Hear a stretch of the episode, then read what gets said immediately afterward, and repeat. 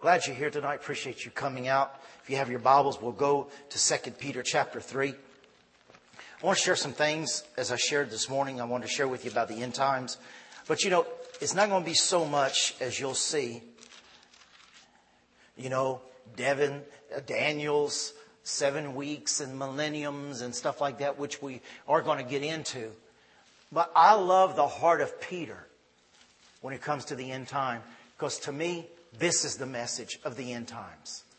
Peter's letter, the last thing he, Peter wrote in 2 Peter chapter 3. This is the last letter he wrote. It's his final words.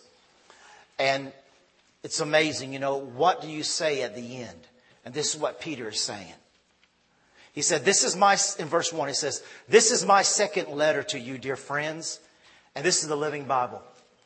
In both of them, I have tried to stimulate your wholesome thinking and refresh your memory.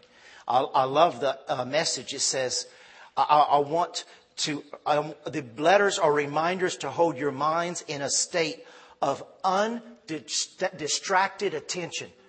Write that down. Undistracted attention. Undistracted attention. I want to refresh your memory. I want you to remember what the holy prophet said long ago and what our Lord and Savior commanded through your apostles. Most importantly, I want to remind you that in the last days, scoffers, mockers will come, mocking the truth and following their own desires. I want to just stop right there just to start off with.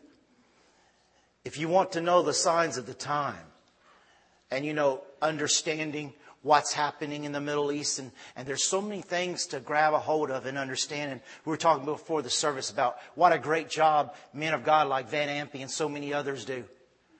But just to put it in the simple gospel, in the last days, if you want a sign, one of the great signs is there's going to be more mockers and scoffers than ever before.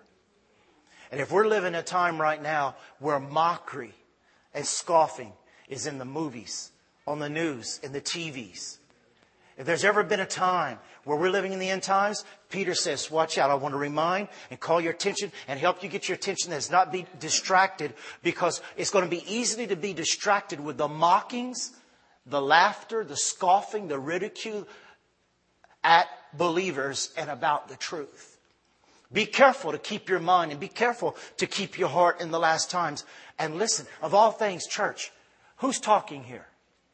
The one who had to see Jesus in the face after he had denied him three times. Here's the man who's saying, Take it from me. I not only lived through seeing my Savior's face when I denied him, but I have lived all of my life wishing I could take that day back. Because when they mocked my Savior and they mocked me, I joined the mockery, and because of their, their, their influence on me, I denied my Lord. In the last days, as you know, as you can see, it's on, the, it's on Fox News. They're going into churches and they're urinating and blaspheming holy things that church denominations call holy, urinating on the cross. Just last week, they went into a church and it was filmed in this church. And scoffers and mockers went inside. And, and two girls were kissing in front of the church and they were playing and having just a wild time in front of the whole congregation. And all this was being filmed and it was on the news. They're covering up the cross. In, in, in, Notre Dame. They're, they're doing all these different things and, and they're being free to say, it's time to silence the Christians. Every time, everybody else has freedom of speech, and everyone else should have the right to do what they want to do, be who they want to be, even become popular through the gross test sin. But let's make sure that we silence the Christians because we want them quiet. If we're ever living in the end times, it's by what Peter said here. It's at the time of mockery. How dare you judge us? How dare you try to tell us we're sinners? And so we see here part of the end time signs is the mocking of the truth. And he says, I want to remind you that in the last days, scoffers will come, mocking the truth, following their own desires.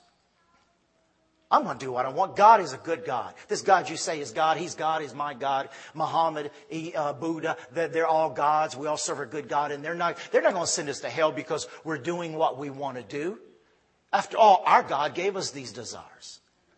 They want to be free from all restrictions, so they want to mock the very restrictions that are able to save the soul.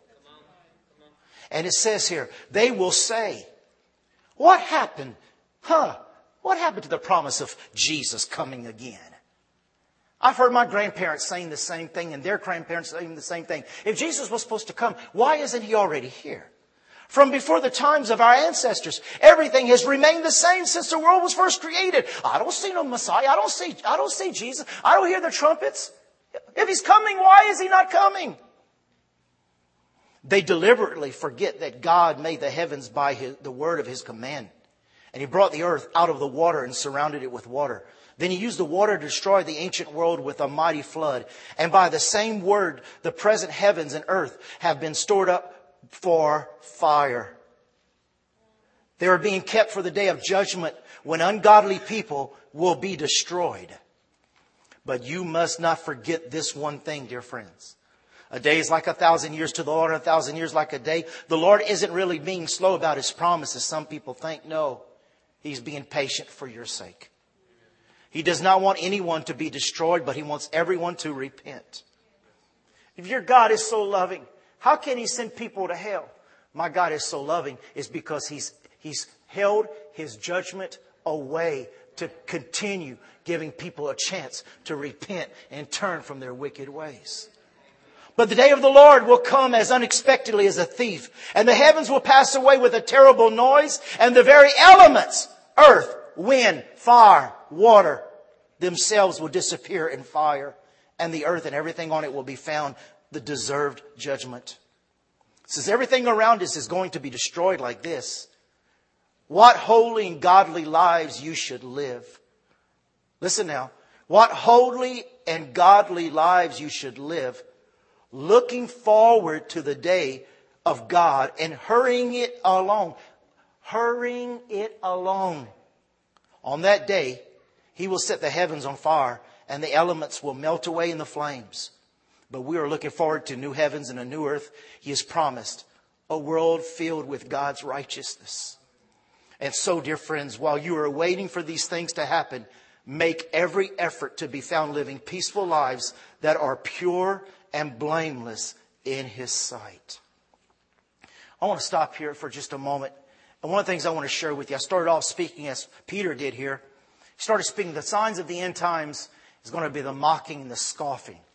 And us Christians, we are quick to say, yes, what a terrible time we live in where they're making the atheist and these people on these talk shows are, are, making just gross tech remarks about Christians, about Christ. They're making these movies trying to say Jesus was married and had a baby and, and they're trying to bring desecration upon the things which are holy. And they're trying to, to uh, tear down the truth and they're, they're tearing apart about the Word of God and fighting over the Word of God and all these different things. They're a bunch of mockers and they're, they're scorners and, and, and they deserve to go to hell. But Peter ends by saying, wait, wait a minute, wait a minute. Don't you realize it's the believers? They are the ones that are in charge of the timing of Christ's return. Do you want Jesus to come back quickly? This is the about this is what the end time message is all about. It's not about the golden streets. It's not about the horns. It's not about the crowns. This is what Peter Peter is saying. This is the end time message. That you better be living holy and blameless lives, and that the bride better be preparing herself. Because Peter says, I want to tell you something. We can talk about the mockers and the scoffers all we want to. But the reason they're mocking, the reason they're scoffing, is because they haven't seen a real Christian anyway. The reason they're mocking and they're scoffing is because we haven't done our job in preaching righteousness as it should have been. Why shouldn't they scoff when there's constantly something going on about another man or another woman falling into sin who's known as a godly person and a Christian? Why should they not scoff when we've turned churches into country clubs and we made sure that everybody's comfortable and everybody's welcome and we don't want to make, we don't want to preach anything on TV or we don't want to preach anything on the radio that could be controversy because, you know, we don't want to make anybody feel bad. They have been more bolder than we have been. And they've taken more stands in what they stand for than we have stood for. We don't have the organizations. As long as we've been around for 2,000 years, where are our organizations standing out and speaking publicly with thousands around? Now we find that if we speak publicly, we're liable to be arrested, as I have showed you, video after video after video of even 75 year old grandmothers being handcuffed and taken to prison for holding a sign about eternity, death, and the wages of sin what will bring Christ back quickly is the holiness and the purity in the body. That's what Peter says. As you see, and you want, and you want to hasten or, or make Jesus come back quickly, then you need to be living your life holy. The bride needs to be preparing herself. The bride needs to be getting herself ready. And, and yes, it's interesting to have all the, the uh, pictures up and study all about the book of Revelation. And we're going to study some things. But you know what? I, I hear so many people get so much into what everything means. But who am I? How is my life in the light of the Word of God? I can have all the knowledge of the book of Daniel, Revelation, and Jeremiah. But you know what? I still could be living, living like a heathen. And you know what? Why should they respect me if for years we, the church, go where they go? We do what they do. We smoke what they smoke. We drink what they drink. We watch what they watch. We do what they do. But on Sunday morning, we're going to preach against it and we're going to tell people we don't believe in that. But the rest of the week, we practice and they see no difference. We say you shouldn't live with people, but yet we think things and do things we shouldn't do or think.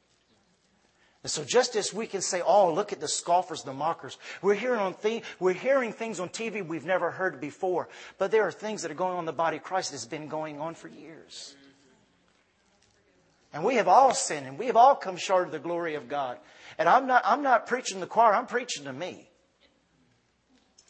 And I'm sharing with you, what's the end time message? Peter said it. He uses the word looking three times. And that word looking means to put action to what you hear and what you see. Be who we're supposed to be. Act like we're supposed to act. Behave like we're supposed to behave. That will hasten the coming of the Lord. He talks about here the scoffers and the mockers. How many of you know at the Tower of Babel they raised their fists at God? Herod spoke. Listen, what do we hear now about? Such eloquent words. What a speaker. We hear about those in office that can just speak so eloquently. But you know what? Worms ate Herod up. Because when they said he was a God, and he said out of his own mouth, I am a God, he fell over backwards and the worms ate him. Now, right now, it's the people saying that our president is a God. But woe to the moment that our president ever says he's a God. We won't have to rise up. Korea won't have to rise up. The worms right. that are waiting in hell will arise and eat whoever we are that's not living our lives right. The word here in Peter speaks about so many things, and he goes back to Genesis 1 and Genesis 2. And he talks about the flood, the great flood, because in Genesis chapter 1, it speaks about in the beginning, God created the heavens and the earth. And it goes and that word there is cosmos, which means, according to Job chapter 39, it talks about everything beautiful and glorious and wonderful. It was so glorious and wonderful, it made the angels rejoice.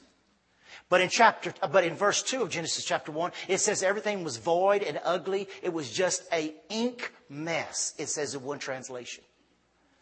What happened was what God created in verse 1 that was beautiful and acceptable, the pre Adamic race was destroyed by a flood. It says there that the waters covered that and destroyed what God had created before. It was destroyed with the judgment of Lucifer. And what Peter is bringing up is that the judgment over Lucifer and the fallen angels is going to be the judgment on this earth, just like it was then, but it's not going to be destroyed by water. If you read this in, in, in concordances and you study this in 2 Peter, there is a fire that has been deposited in the, in the universe and in the earth. And I have showed you all these videos about the planets. And what's going to happen on the end times is that the fire that has been deposited in the sun and in the galaxies and in the planet and the fire that's been deposited in the earth is going to be loosed. Because just like the atomic bomb in Hiroshima, and man can take an atom and, and just blow up, and, and you can see all these people just disappear at a moment's notice. The one who created all the atoms is going to speak the word and this earth that we know and everything that man has built, God is not going, God does not want to look anything, look at anything that reminds him of this earth and everything on it now. He don't, he doesn't want to see anything man has made. He is going to destroy it and the word says he's going to create a new heaven and a new earth. But there is a fire that is deposited that is going to blow up and it's going to burn and it's going to destroy and it's going to be worse than Sodom and Gomorrah. The mockers are not only those who have been at the gates of Sodom and Gomorrah saying, we have the rights and that we need to do this and that, but the, the, the, judgment will also come upon Lot and his wife and his daughters who have been living at the gate, not warning the people, but living and adjusting to the lifestyle of the people. Lot should have been warning them. We were talking about this a little before service. Lot should have been warning them. If you don't change the way you live, he was sitting at the gate, which means he was a senator, more or less. If you don't change the way you're, you're, you're, living, I've seen the judgment of God, and the judgment of God is going to come upon the city and destroy us all. And then the angels came and they proclaimed, we're going to send fire, we're going to send, God is going to send fire, and it's going to destroy you. But then Jesus went ahead and preached, if you think the days of Sodom and Gomorrah was something, the end time is going to be so much more worse, and it's going to be beyond the natural mind. Everything known to man is going to be destroyed. Every building, every office, office every monument, every temple, every tabernacle, every church, everything is going to be destroyed there's going to be nothing left because God says, I'm going to make all things new. And then He's going to take you and I, and He's going to put us in places to rule and reign with Him. And that's going to be great and awesome. But the thing that I'm concerned about now is, is Peter is saying here, how are we living our lives presently? He is saying, I want to remind and stimulate your minds and I want to put you in remembrance. Church, I want to put you in remembrance with all the teaching on the end time and all that's about to happen and all the things that will progress in the millennium and the thousand year reign of Christ and all these things. But all of this is to put your mind that you better be living your life right and you better be like the five wise virgins that have their, kept their oil and they have kept themselves prepared and that this message of the end times is not to make you only excited about heaven. It's about making you live a life of holiness so that the world will see holiness, that they will see transparency, that, that, that they will see finally a people who live up and who are being transformed by beholding the glory of Jesus Christ. It's not just about pointing, preachers pointing their fingers and saying, you rotten sinner, you dirty low down, you're going to hell. No, it's about living the life that is not just by what we're saying, but is by what we're living that is causing the world to see there's something about these Christians as it was in the book of Acts. There has to be a change in our lives.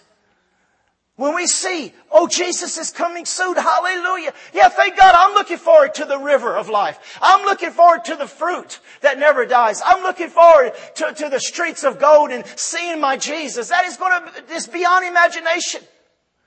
But I want to think about now, tonight. What are my plans after church? What are my plans tomorrow and during the week? How is my life pleasing God now? So that when I stand before Him, when I have to answer for my actions, which is said time and time again that we will. And I'm going to be ready. I'm going to be prepared. The end time message is about a bride without spot and wrinkle who has made herself ready. And Peter's teaching these things. Come out and be separate from them. Come out from among them. You cannot stay among the scoffers and the mockers. and You cannot stay with the lukewarm You cannot stay around the lukewarm and not become lukewarm yourself. You cannot stay around an addict and not become an addict yourself. You cannot stay around a lustful person and not become a lustful person yourself. You cannot stay around someone who compromises and not end up compromising yourself. Peter is saying, I want to stimulate your mind. I want to put you in remembrance. First of all, you need to know that in the last days, mockers are going to have, this is the message Bible, mockers are going to have a heyday. Listen, we haven't seen nothing yet on TV, in the media, in the movies. They got this book, this movie by this atheist called Religious or something like that. And all it does is mock the body of Christ. But all those who mock and, and deny Christ, and even, even those who do, and even deny even the work of holiness, are going to be judged along with Satan and his demons. The glorious thing, the good news you and I have, it says that those who live holy and godly lives, you should live looking forward to the day of God and hurrying it alone. And on one, on that day, he will set the heavens on fire and the elements will melt away in flames. Verse 15 says, but we are looking forward to the new heavens. In other words, thank God, we who are living holy and blameless lives will already have been taken in the rapture. And we're going to be watching all this from above. Hallelujah! I don't feel like getting scorched. I don't feel like, I don't want to spend an eternity in the fires of hell. Oh yeah, but how do we really know that exists? Because there's so many scoffers and mockers who say it don't. Makes me believe there's a lot of fear going on that there may be. And it's like we were at a church, the guys and I, and the pastor there got to interview a, a, a, a lady who's well known in the porn cycle. And he interviewed her in church. And this was filmed on a station. Uh, I forgot which station. And so the, the, this prostitute, I mean, this, uh, this uh, porn queen and her boyfriend was sitting on the stage with this pastor, and they were asking questions. And they were talking, and, you know, she was talking about, well, you know, God created sex, and, you know, they were having all their conversation. But when she got off the platform and started, started walking away with her, with her boyfriend and manager, she says, what if we're wrong? What if we're wrong? What if we're wrong and there is a hell and there is a judgment? Then everything we've worked for, everything we sold ourselves for, everything we've compromised in, everything we did to get the nice cars, the nice house, the money, the fame, the private jets, everything we got to get everything we want, it's all going to be burnt up in a moment. It's all going to be destroyed. And then there's going to be an eternity of paying the penalty of having denied and not accepted Christ Jesus. It is not worth it. It is not worth it. He says if you, you desire to see Christ come, live a holy life. The end time motivation is to live right for Christ, not living according to the lust of the flesh. Now, this word, you, it says, uh, verse 3, knowing. This word to know means, if you're taking notes, it means to be aware of. To be aware of.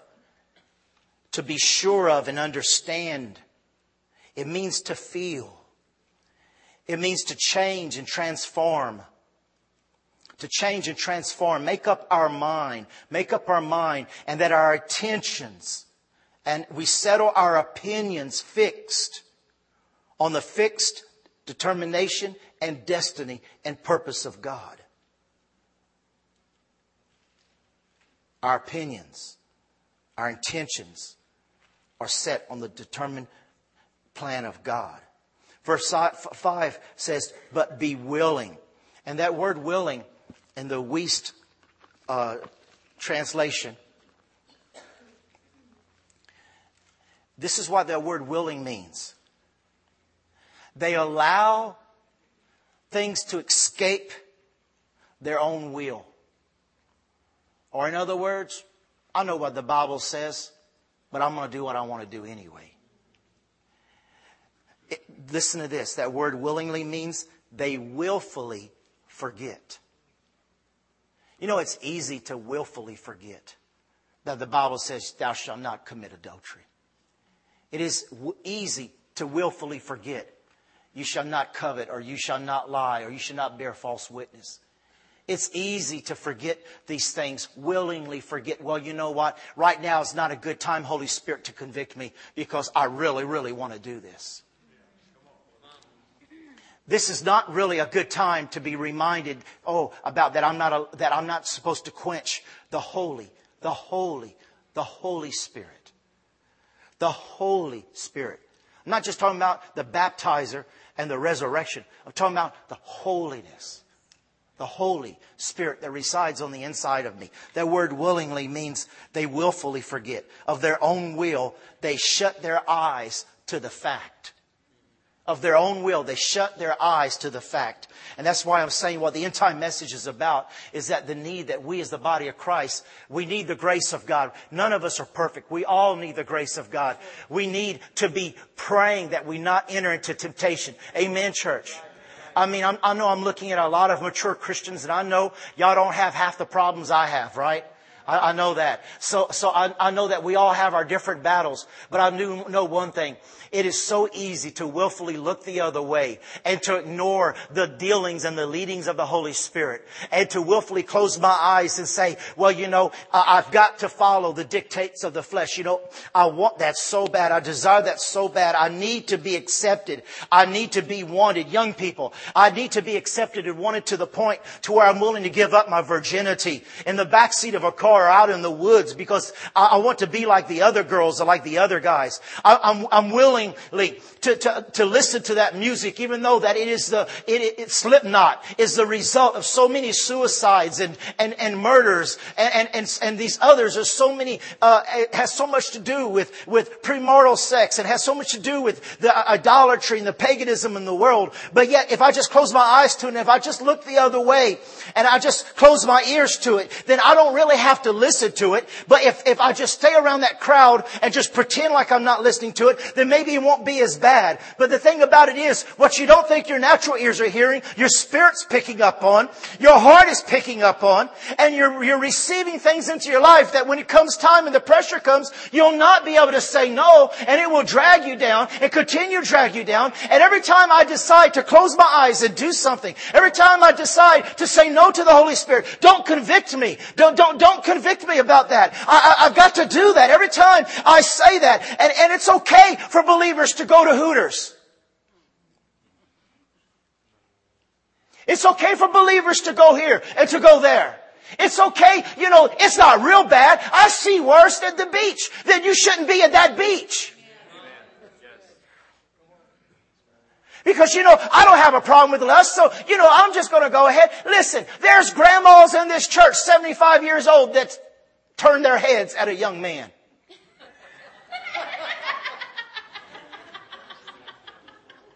Because I hear it. They came out with that movie, One Night with the Queen. I mean, One Night with the King. Timmy Turner. No, not Timmy Turner. Timmy, Tommy Tenney. Tommy Tenney made that movie. One Night with the King. And you should have heard the blessed saints of the Most High God saying, what a man, what a man, what a man. oh, that don't bother me almost had to get a pacemaker.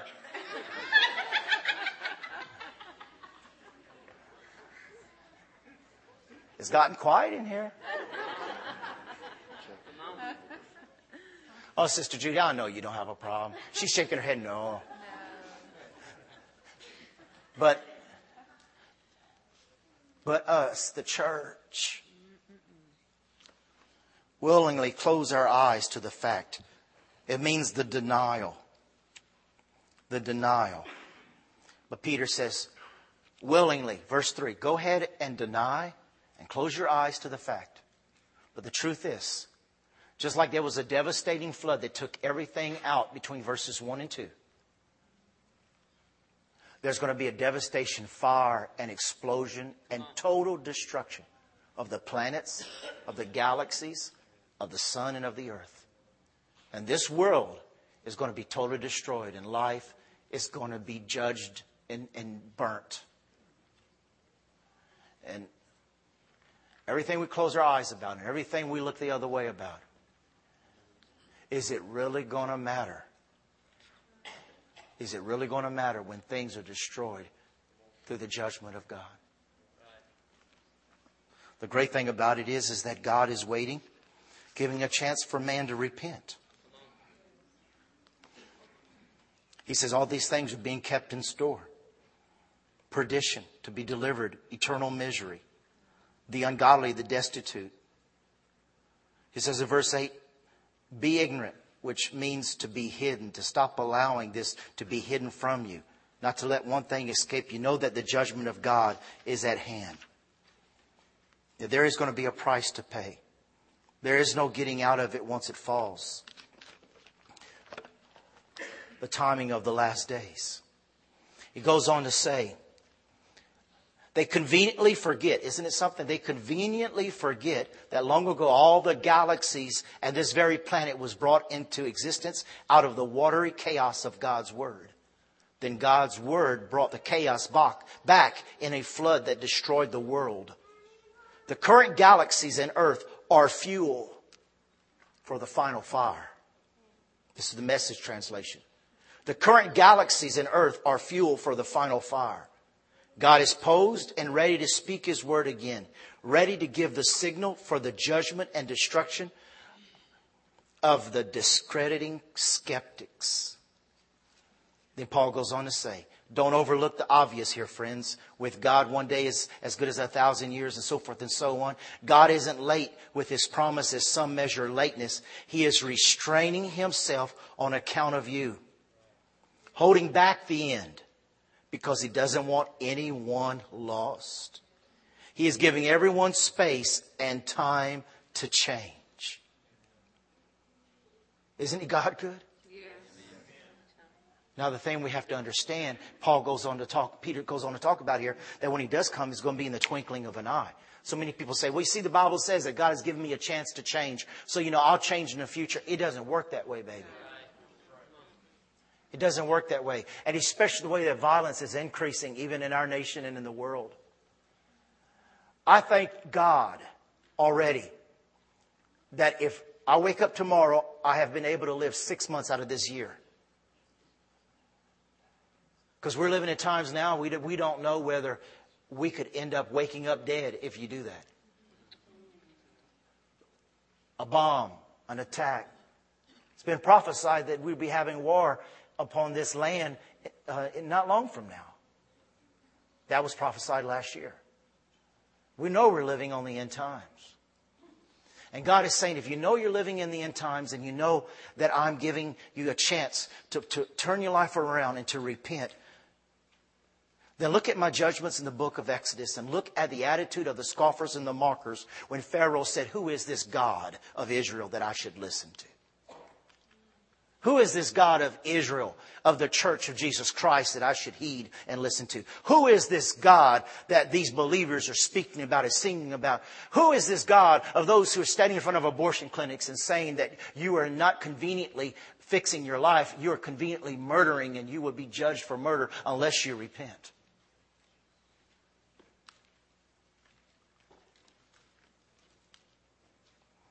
And as you read there, and it's such a comical message that Jesse Duplantis has preached one more night with the frogs. And, and you know, it's real laughable and, and it's real funny to hear, you know, one more night with the frogs, there's frogs in the frying pans and go into all of that. But the point still stands true.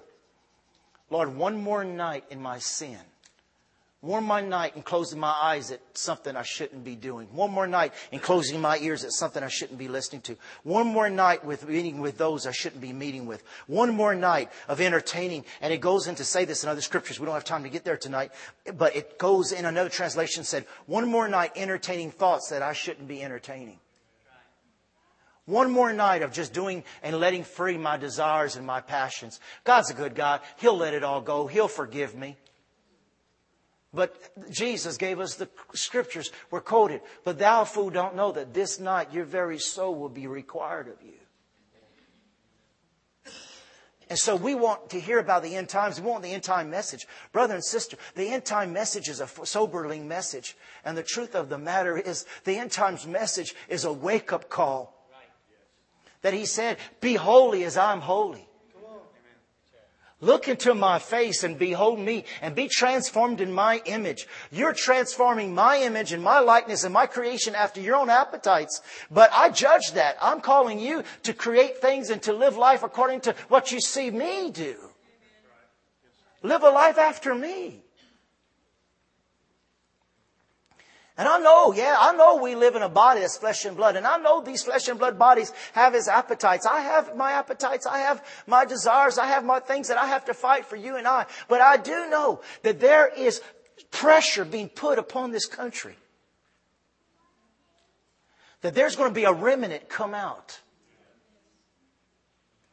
that's going to be willing to be ostracized and be put aside and be looked down upon and be mocked and be ridiculed and say, go ahead and laugh and go ahead and mock. But I know that when I see Jesus, my conscience is going to be clear because I am not seeing what I can get by with. The Word of God is clear what is accepted and not accepted. And Peter says, you willingly ignore what I'm telling you to do. But I'm trying to stir up your mind and stir up your heart that after this death comes the judgment. He goes on to say, says everything here today might be as well gone tomorrow. This is verse 11 in the message. Do you see how essential it is for you to live a holy life? Listen to this. Daily expect the day of God. Now, there's something interesting in the King James Bible. The King James Bible says in verse 10, the day of the Lord, which is the day of the rapture. But the verse 11 says, uh, verse 12 says, looking for the coming of the day of God. The day of God is the day of judgment. Thank God I don't want to be here in the day of God. I want to be taken up with the day of Jesus. How about you? Amen. But he says, when you see these things, make sure you're living your life holy and acceptable. You know, even as Americans, we think we're, we're, the apple of God's eye and that we are the most privileged chosen ones to live like we desire and we got freedom of religion, we have freedom of speech, and so we can just do whatever we want to, but not, not according to the laws of God. So Peter is saying, you want an end time message? How's your life? How's your thought life? How does the word sound coming out of your mouth? What are your attractions? How's your heart? It's not about seeing what we can get away with. It's about getting our heart ready for God. He says there's going to be two people working in the field. One will be taken, one will be left. There'll be two people sleeping in a bed. One will be taken, the other left. There'll be one in the road. One will be taken, one will be left. I want to live this day as holy as I can, and then tomorrow as I can, in case tomorrow's the day. I don't want to be left. You do not want to be left. You do not want to be left. I see the destruction coming upon this earth. He's saying, and seeing then, that word there, there's a reality check the things we put so much labor in and what the world is saying is so important is about ready to be dissolved at the blink of an eye. And all this world and everything built will be gone. Considering that shouldn't be living a life, uh, considering that should be the reason we're living a life pleasing to God, walking with Him, paying attention uh, to, to what is trying to even distract us from God, from the day of the Lord. And that word look, let me give you this definition and I'll get ready to close here. The word look that is used time and time again, I've got it underlined uh, a, a, number of times uh, here between verses 12 and 14. It says look and looking. That word look in the Greek means earnest anticipation and expectation. What am I anticipating? What am I expecting? Well, a lot of people are expecting that Jesus has not come yet. He probably won't come tomorrow or this week either. Thing about it is, buddy, is you don't know if that's true or not. There is nothing holding him back from coming tonight. No one knows the hour. And so he's saying, what are you anticipating? He says, be motivated. Be motivated by your eternal destiny. Say motivated. motivated. Be motivated to live a life that is pleasing to God in every area. That's what the end times message is. Motivation to live your life right. Well, you know, if I could just get to heaven by the skin of my teeth, you don't want to do that. I'm like you. I'm, if I get to heaven, I'm going to dance. I don't want to see no crowns. I just want to dance. Thank God I made it. I want to, I want to kiss the gate. I want to kiss Peter's feet. Uh, whoever's going to let me in, I'm going to, I, I, I'm, I just thank God that I'm there. But you know what? I am, I'm believing God that I can make it more on just the skin of my teeth. Because what motivates me is that my Jesus, who paid such a price, who, who, who went through so much scourging, so much pain, he deserves he deserves more than just getting by, me getting by by the skin of my teeth. My Jesus is worthy of more just Sunday morning. My Jesus is more of just singing when the choir sings. My Jesus is more than just praying when I feel I need to pray because I'm in trouble and I need to be bailed out. My Jesus, the motivation of serving Jesus is more eh, than, than just what He's done for me. He saved me. Just who He is is motivation enough. Like David said, I'd rather be a doorkeeper in the house of my God.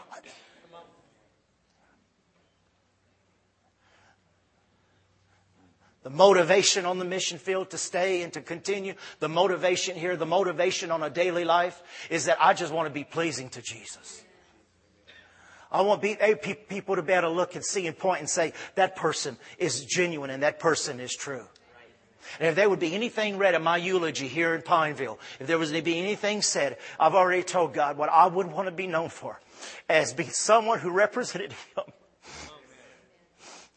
And that I was true, and I was genuine, and I was transparent, and, and, and I did not put dirt on the name of Jesus Christ. And I did not do things that I shouldn't did. And even though I wasn't perfect and I said a bunch of stuff from the pulpit that I should have never said that's on tape. And there's a lot of things that is going on and you know it. But if I could know that at my eulogy that my heart was right. That I died in my sleep and I know my heart was right. And Jesus, I did everything I could to live for Him. That I would say, I'm a blessed and I'm a happy man.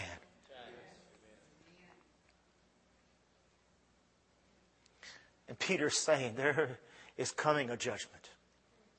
But there's also coming a day. And we want Jesus to come so much. I know everybody wants Jesus to come even more now that we're in recession. I know a lot of people want Jesus to come so that their debt be paid.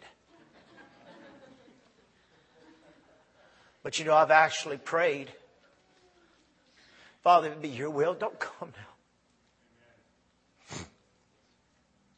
Because there'll be too many people that will die and spend an eternity in hell. And I want to be taken because I want an easy life. I'd rather put up with whatever I'm going to have to put up with. If his coming is prolonged so that more people, Christians included, will truly be converted, saved, changed, and transformed. That's what I believe Peter was saying. Don't get caught denying him. Get caught proudly, boldly proclaiming that Jesus Christ is my Savior. That Jesus Christ is my Lord. That I am a Christian and not because my name is on a roll and a letter that can be mailed. I, have, I am proud to decree that I have given my back to the world and the things of this world. And though it has separated me from so many things that might could bring pleasure, I have found that the greatest pleasure is knowing that there is an intimacy in my heart with my King and my Savior and my Lord, that I can praise Him and I can worship Him and I can get before Him and there is something real on the inside of me that goes up and something real that comes down. I experience the Holy of Holies. I have, I can experience the Holy of Holies and go before my God and King. This is not religion. This is life. This is life. This is life. And God knows that everything we do and all that we try to do the best of our ability is not to put on a show, it's not for entertainment. There's a message and there's one time, sometimes there's one time to get that message to a person. Y'all remember that lady who came in here and got saved, and six days later she hit a tree, broke her neck, and she died. She got it by six days. The Word of God says some will be saved by a, like a stick with still the smoke on it. I don't want the smell of smoke. That's the perfume of Satan. I want the fragrance of the alabaster jar. That I've broken the perfume at the feet of Jesus, not seeing him personally yet, but every day because I love him. That's the only way. That motivation. And through the grace of God is the way we better fight the temptation to sin, to fall, to mess up. Because my motivation is that I want to please my Lord. You know, I still have cassettes and cards and letters from my mom and dad. You know, I've got cards that they wrote us on the mission field and they said, Russ and Cindy, we are so proud of you. though we were living, preaching in dirt floors and living in huts and there was really nothing to brag about or anything like that. They were proud of us. That still means things to me. And then I've gotten letters and cards and I've got folders in my office of your cards and letters where y'all tell me things that mean so much to me. But my motivation to continue going, brother buddy. Is I know I'm doing it all for Jesus. I'm not doing it for Russell Cobb. I'm not, I'm not doing it for Word of Grace totally. My number one motivation is that I'm doing this for Jesus. So when they say, how many people you got? Really don't know because I don't think the counting's correct.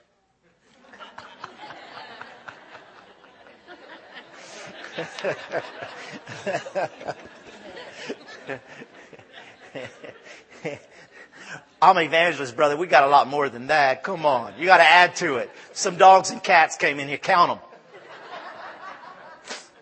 Count every leg, not every head.